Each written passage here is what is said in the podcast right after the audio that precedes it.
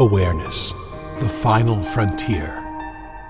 These are the explorations of Jonathan Robinson and Brian Tom O'Connor.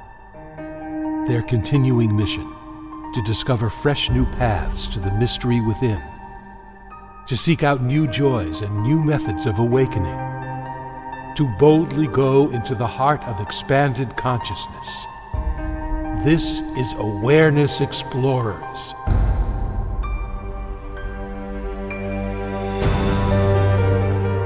Welcome back, Awareness Explorers. Great to have you with us and be part of our exploration family. I'm Jonathan Robinson. I'm here with my good friend, Cosmic Comadre, and and co-host Brian Tom O'Connor. Good to see you, Brian. Yeah, I just want to tell people who might be new to Awareness Explorers that we have a bunch of episodes at awarenessexplorers.com and on YouTube and there you'll find also in the navigation bar meditations. We often do uh, guided meditations at the end of our podcast to help you to awaken. And we have over 30 of them for free. And I will say, uh, on the risk of sounding non humble, that I think those meditations are really good. Uh, what do you think, Brian? yeah, I think they're good too. I, I, I like them. Uh, I enjoy listening to them after we've done them, and uh, I think our listeners will get a lot out of them. I also think it's great that it's that we've separated them out, so you don't have to listen to the entire podcast if you want to just listen to the meditation. But I urge you not to skip the podcast either. Yeah, I hear those are good too, and uh, I hear that from a very reliable source, my own head. Actually, that source is not so reliable some of the time, yeah, but. My oh, thanks a lot. Anyways, yeah, the voice in the head sometimes can steer you in the wrong direction as well as the right direction. So that's partly what we'll be talking about today. And the topic we call What is Working on Yourself? You know, we, we talk about like it's a very clearly defined thing, but we never actually talk about what that is and how to know if you're really working on yourself or how to know if you're just playing mind games with yourself that don't go anywhere. So when I, I bring up the idea of what is working on yourself, Brian, what's what in the Rorschach inkblot test of uh, your first impression, what, what comes up for you? Well, I think of self improvement. I think of um, finding out what's wrong with yourself and trying to fix it. And, um, you know, I'm in a different camp on this. I, I am in the uh, working on yourself it doesn't work camp. I, I don't I don't value it as much as I value loving yourself and allowing things to be as they are. Uh huh. You know, it's always good to define these things because you can say something like working on yourself or awareness or God, and everybody has totally different ideas as to what you're talking about. You know, when you say when you say ice cream, people kind of have a similar idea what that is. But if you say work on yourself, one person says, oh, that's self improvement full of crap. Another person thinks of that as spiritual liberation. So I think our first task is to say what we each think, what really good working on yourself might look like, or what might be a indication that you are actually doing something that gets you to a higher state of consciousness. And in fact, that might be a good definition. Something that you're doing that helps you to get to a higher state of consciousness on a more frequent basis. Well, I could see that as a good working definition, but even that definition has its problems because baked into the whole idea is the uh, concept that there's something wrong with the way things are now, and there's something in the future that you're going to attain, some state that's not happening now that's that you may or may not achieve in the future. And for me, that is actually contrary to the way I feel about awareness, which is something that's here now, that's always here, that doesn't go away. And it's simply about noticing it because we we fail to notice it when we get wrapped up in our thoughts about the past and our imagination of the future. Of course, noticing awareness is something to do. So Uh, so yeah, there actually yeah. is something to do. You can practice doing nothing. You can practice looking for awareness and shifting your attention to it. But don't you think that there's also a time and place for doing practices, let's say, that help to lessen the obstructions or lessen the conditioning that might obscure awareness? Yes, I do think that there are practices that you can do, but for me, the practices that are the best are the ones where you are shifting the direction of your looking as opposed to trying to get rid of your conditioning or change anything. Yeah, yeah. Well, I think that's why there's really two camps the kind of working on the psychology of a person and uh, all the different ways of doing that and the conditioning of a person in the hopes that that will free up more space for noticing and being awareness. That's one camp. And the other camp is screw all that. You don't need it. Uh, just uh, notice that you are awareness in different ways and save yourself two or three decades of therapy. Well, I'm in the second camp.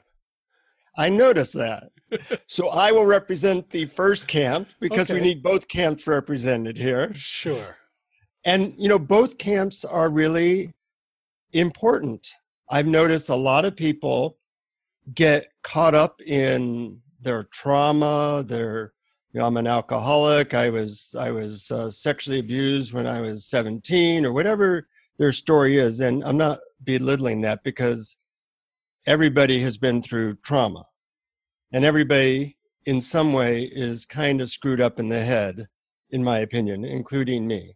So we all have our histories. The question is, how much do things like therapy or uh, medicine journeys where you take drugs to try to be free of stuff, or shadow work, or heart opening practices, or facing fears, all these different modalities for quote working on yourself. How helpful are they? How useful are they?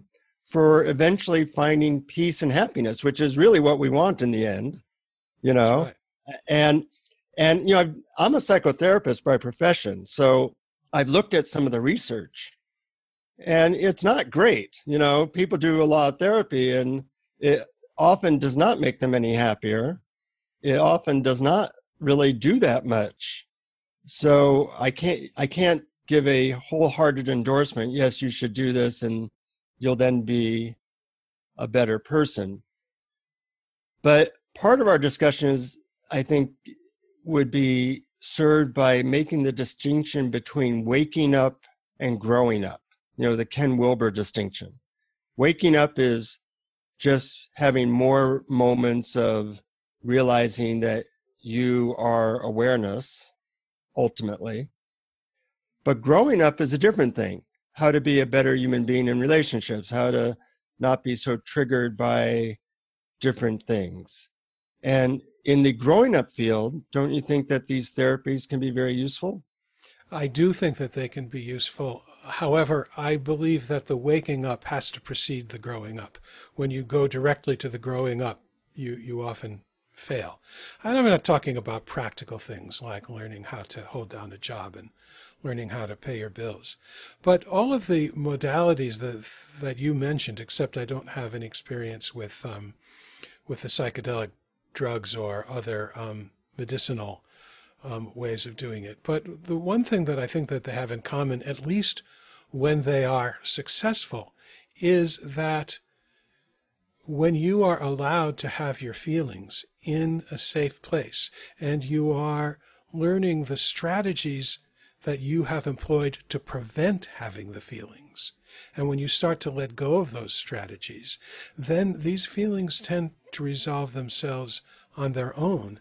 And then, because, you know, what we resist persists, what we hold on to, especially emotionally, stays and churns inside and is not allowed to flow through.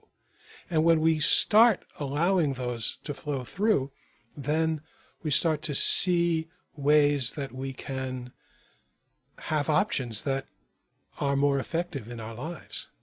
So I hear you say is that the waking up actually can help the growing up process. Absolutely, the waking up can help the growing up process. And as well, you know, I, I really can only speak for myself. I know that there was really a point, you know, I went through a lot of therapy and did a lot of work, and there was a point that I came to when I realized, and it was kind of a rebellion in myself. I had constantly been obsessed with all of my flaws and all the things that were wrong with me. And these were actually being a big obstacle in, in my life. And at one point I finally said, my gosh, if I if I spend all my time trying to fix what's wrong with me, I'm not going to have any time or energy left to express what's right about me. So mm-hmm. My feeling is not that you find out what's wrong with you and fix it, but maybe you find out what your talents are and what your strengths are and you develop them.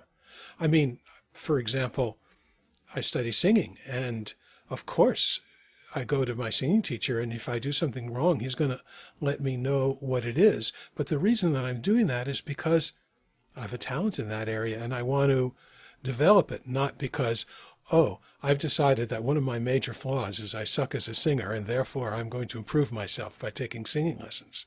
Mm-hmm, mm-hmm.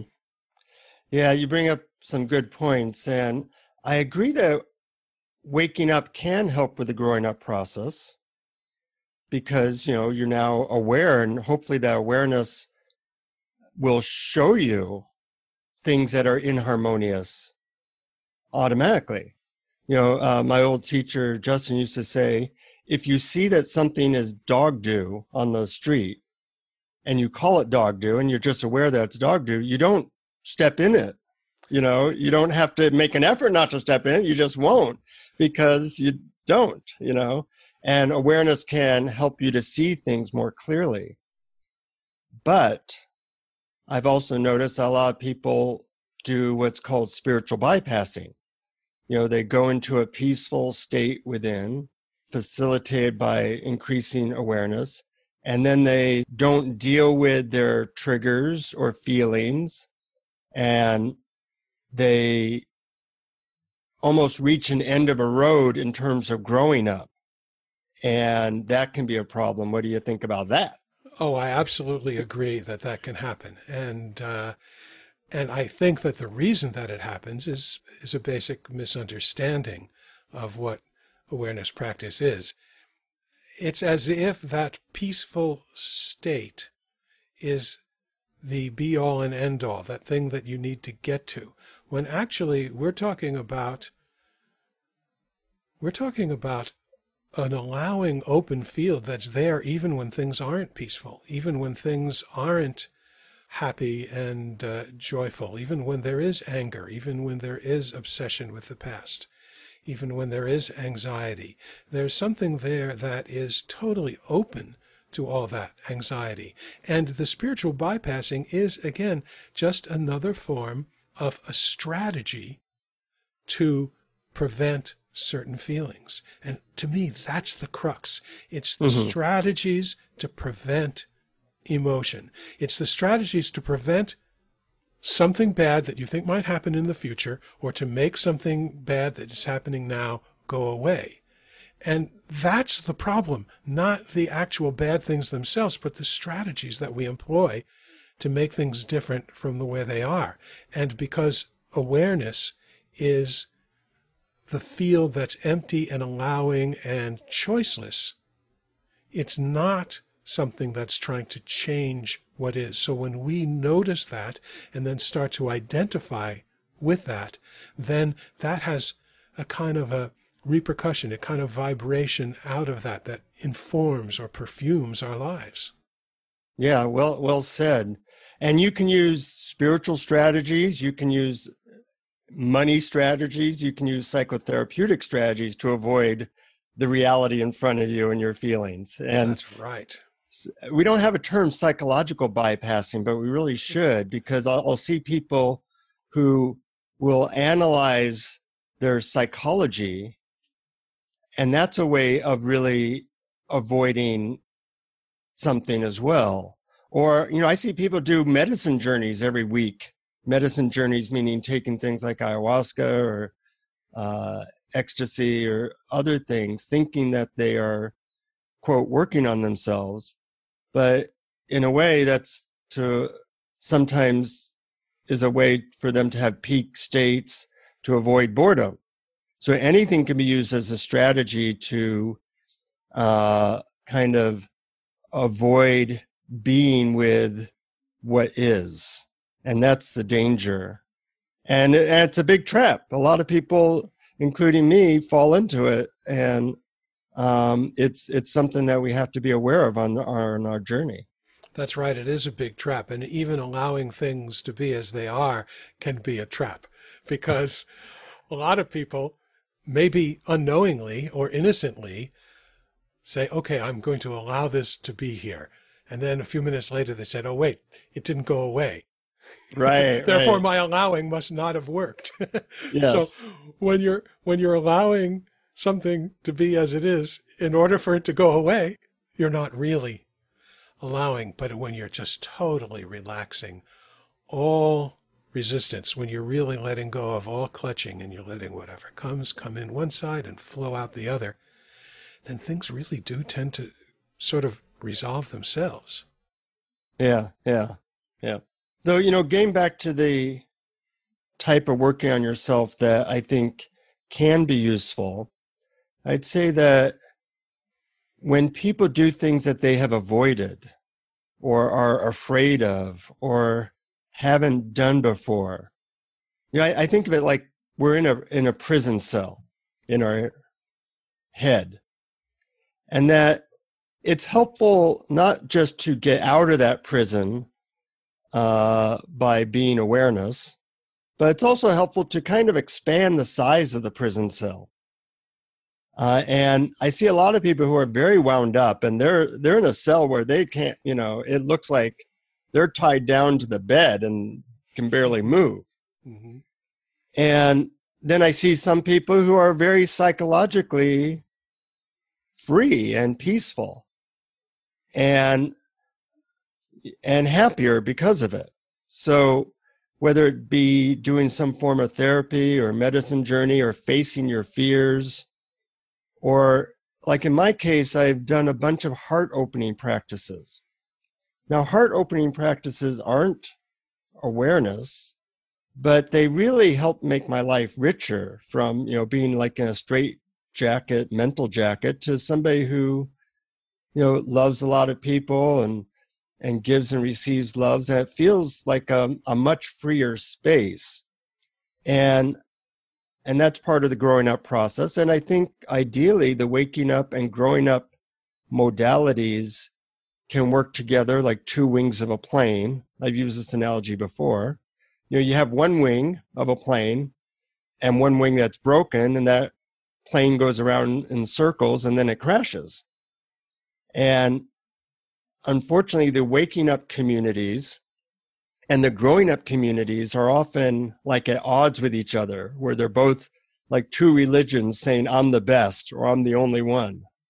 Yes. And and really they're complementary, like two wings of a plane. And and uh, I think whichever side of the fence that you tend to focus on, it's good to at least have a bunch of experience with the other side so that there is more of a balance.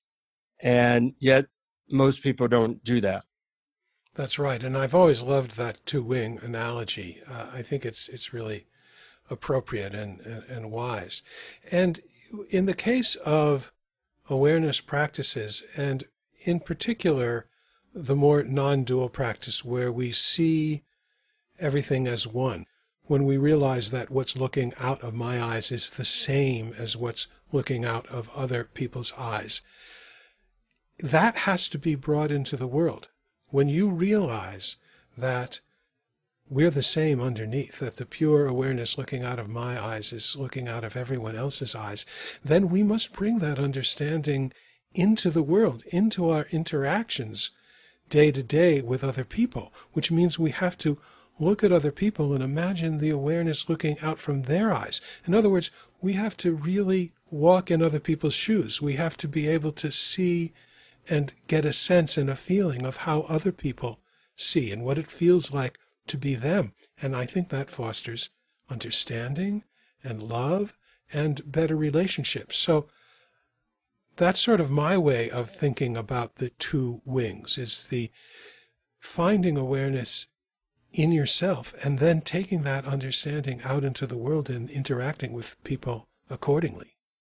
You know, I'm I'm struck by um, I've done a bunch of retreats with people like Adyashanti or other teachers, and they usually have a question and answer period. Mm-hmm. And I've always been struck that the questions that people ask are almost never about awareness. And they're often like, well, my son is having problems at school, and what do I do? And I think people are confusing that these awareness teachers would necessarily know about that stuff. You know, just because you know about awareness doesn't mean you know how to handle a relationship issue or or how to choose a good career for yourself. So I think by having friends who can tell you what you might want to be working on because it's hard for us to see it you know what what if if i only have 100 units of energy to quote work on myself spiritually psychologically what where do you think i should spend that time and energy? And you know i was part of a group for 26 years where we told each other that stuff. Now, it may have been right, it may have been wrong, but I, I generally found it to be very useful because getting that feedback from people who knew you and cared about you did help point me in directions that were hard for me, but ultimately beneficial. And unfortunately, most spiritual seekers don't pursue that information from their friends uh, or family because they don't either have those types of connections or they don't ask those types of questions. I'm wondering what you think of that in terms of a useful practice, getting feedback from people who say, you know, it looks to me like you might you might benefit from doing X, Y, or Z.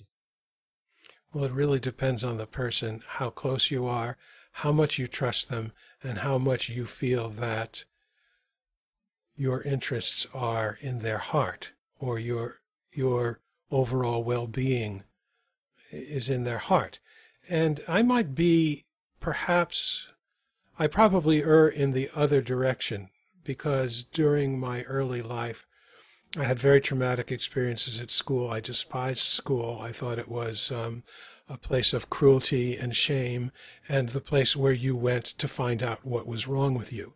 And basically, I rebelled against that. So I no longer sought opinions about what was wrong with me. I, I only wanted to hear about what was right with me. And, yeah. and I agree with you that that was a one sided thing, that that didn't then develop all sides of me. But but when I did rebel against that, when I did say, hey, I'm going to stop trying to fix myself, I'm going to totally, I give up, no more. That's it. I'm not trying to fix myself anymore.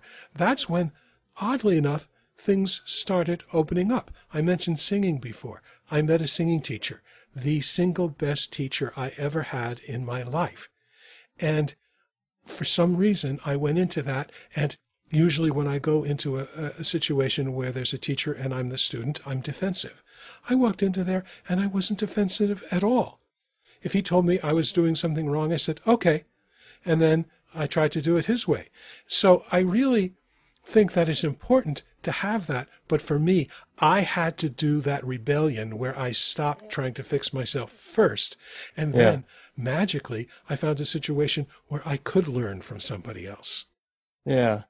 And and you make the, a great point that it's hard to make any rules about this because everybody's coming from a different place and have a next step that might look differently because of their past. So, you know, one person's working on themselves is another person's indulgent hobby. Yes, that's absolutely true. And not only that, there are two different extremes of personality. Like, let's say you take the example I gave of a person who, who feels that they're fundamentally flawed.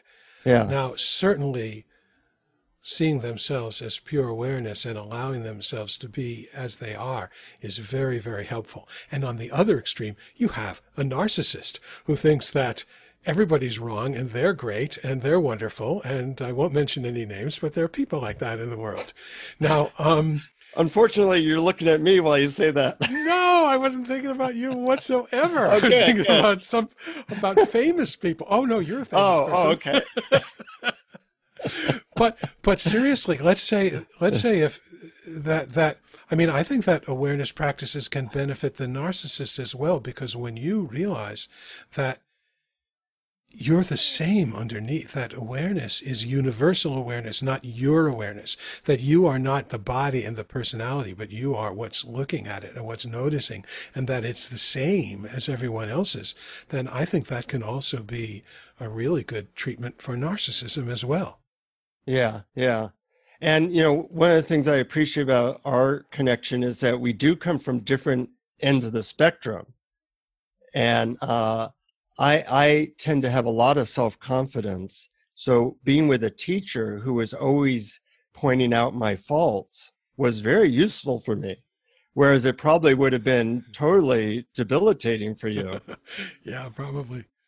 So part of working on yourself is trying to get an understanding of where you've come from and what you need at this point in your life to perhaps be more balanced and more peaceful or, or a little bit less crazy. A little bit less crazy and a little um, double winged so you're not flying yes. in circles. Yes, double winged. That, that's our goal. So that was good. good. Anything else that comes to mind when we talk about, or any conclusions you have when we talk about working on yourself?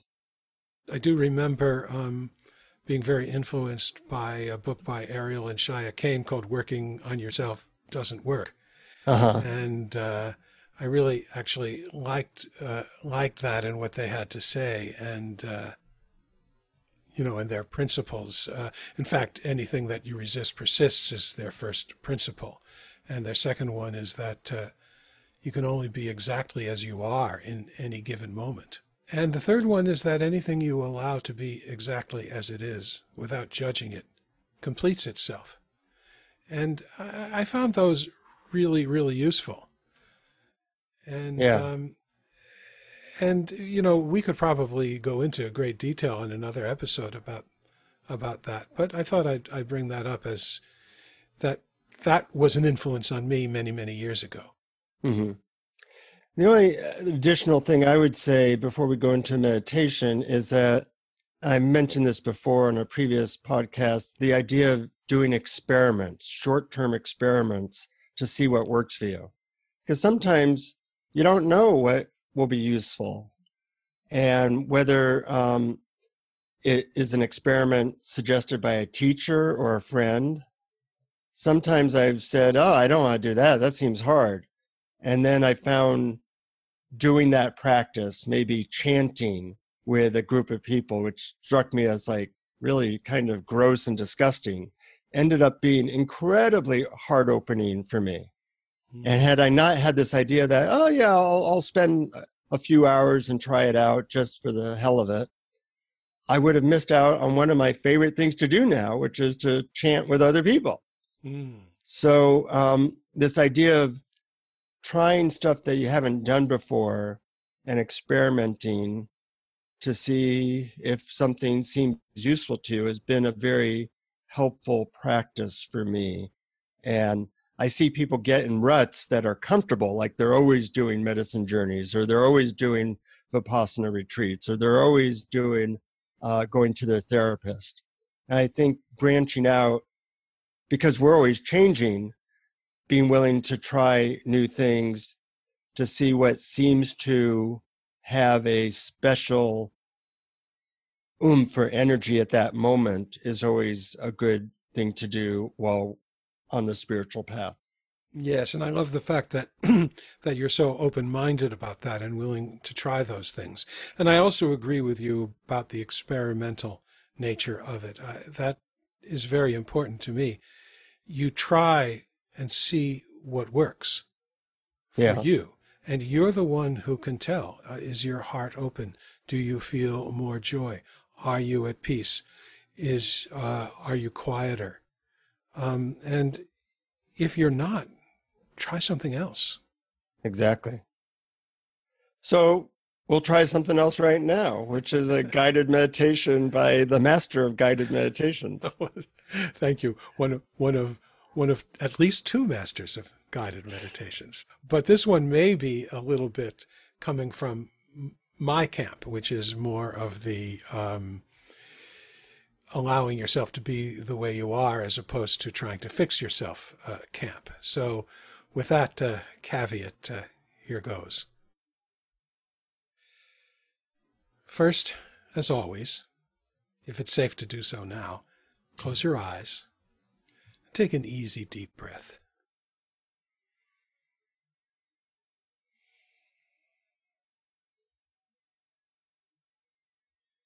Now, think of a time when you decided you needed to work on yourself.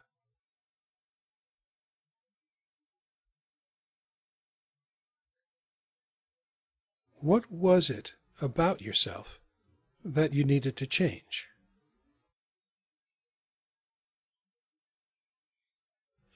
What would you feel if you changed that about yourself? More happiness, contentment, inner peace, joy, approval, love?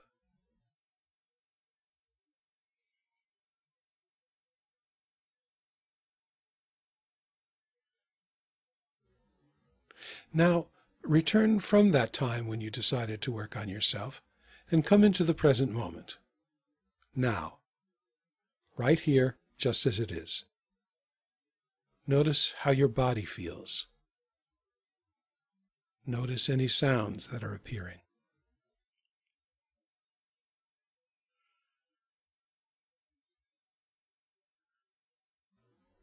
Without going to memory, which is past, or imagination, which is future, ask yourself this.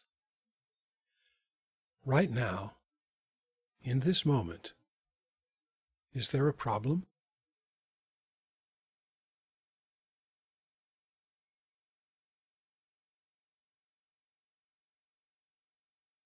Now let's return to that time when you decided to work on yourself.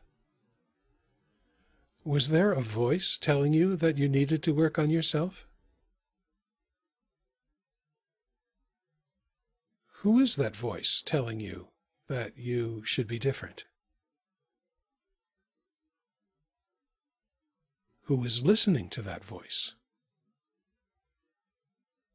Can you get a sense that the voice is not the real you? That the real you is the one who's listening?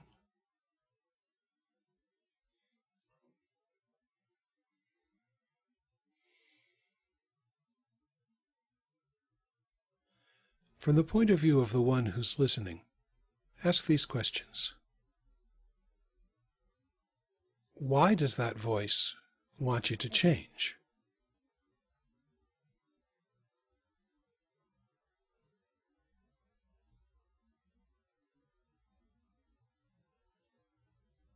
What if that voice simply wanted to protect you from harm, or shame, or abandonment, or criticism?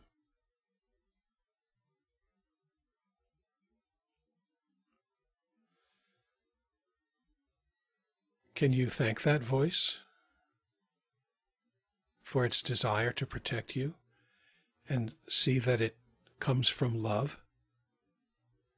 It simply wants you to be safe.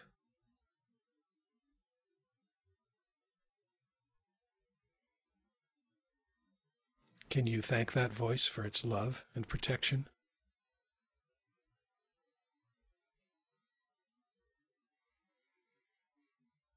Can you tell that voice that you are safe right now in this moment?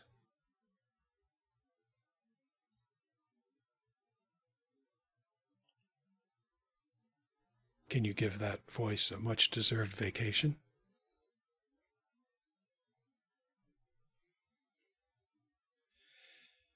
Can you see that all the voices that judge you and want you to change are appearing in the clear, allowing field of awareness that is your true nature?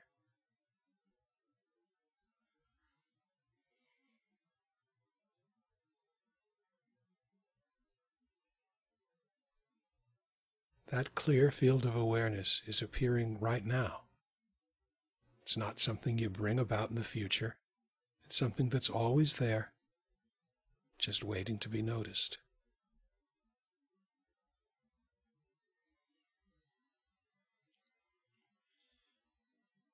Can you see that all the things that you thought you'd get from self improvement are here, right now, in the clear, open, choiceless field of awareness in which all experience appears.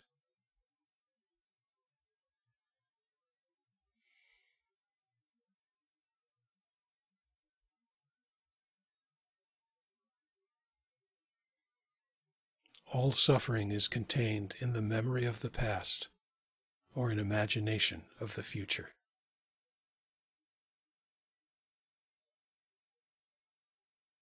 if you don't go to memory of the past or imagination of the future, can you sense that happiness, contentment, inner peace, approval, love, and joy are here now?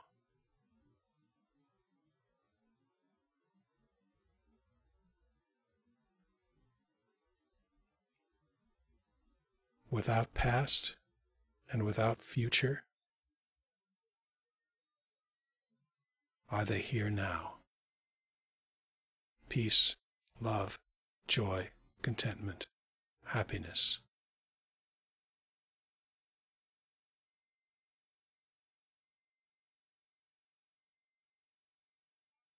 Without thoughts of past and future, what's left is simple awareness, which is loving allowing itself. And loving allowing is happiness itself. But it's a happiness that's unrelated to any external circumstance or attainment or acquisition. It's pure joy.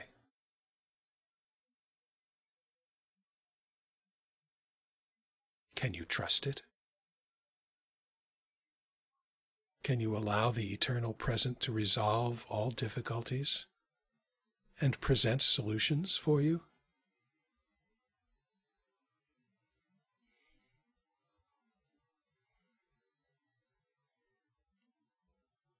Be here. Be now. Be awareness.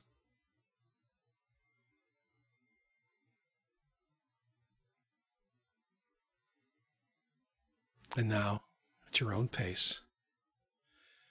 Take another easy breath and open your eyes.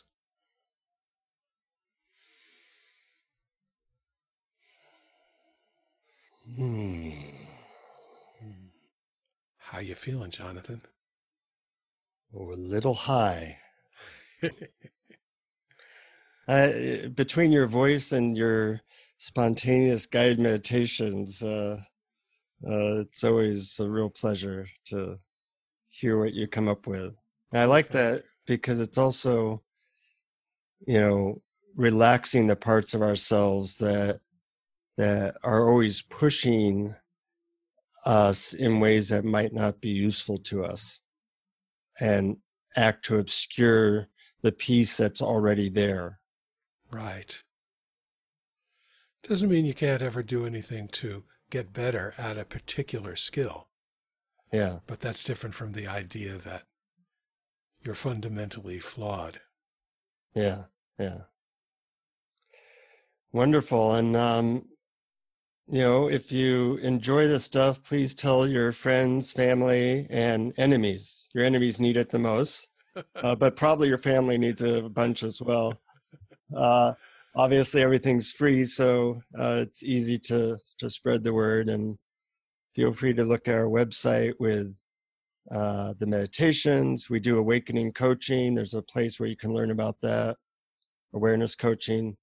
And there's a donate button and blah, blah, blah, blah, blah. You want to add some blah, blahs? No, I'm glad that you mentioned all of those awareness coaching, the meditation, and it's all free up on the website, on YouTube, iTunes, everywhere else. But I'm glad you mentioned the donation button too. Okay. And and you didn't mention anything about the blah blahs at the end. Oh, I like the blah blahs. Okay. Because what is life other than blah blah blah blah blah? Exactly. There's blah blah and awakening. There's two things in life so uh, that sort of boils it down really, really, really well. That's what that will be my next book, Blah Blah and Awakening. That's right. Anyways, uh, we hope you have a great week, uh, and and as always, keep exploring. Keep exploring. Thank you for listening to Awareness Explorers. To learn more, you can check out our website at awarenessexplorers.com. Please subscribe to our podcast on iTunes, Google Play, or your favorite podcast app. And we'd love it if you would post a review. And please share our link on Facebook and with family and friends, because knowing yourself as awareness is the greatest gift you can give yourself or someone you love.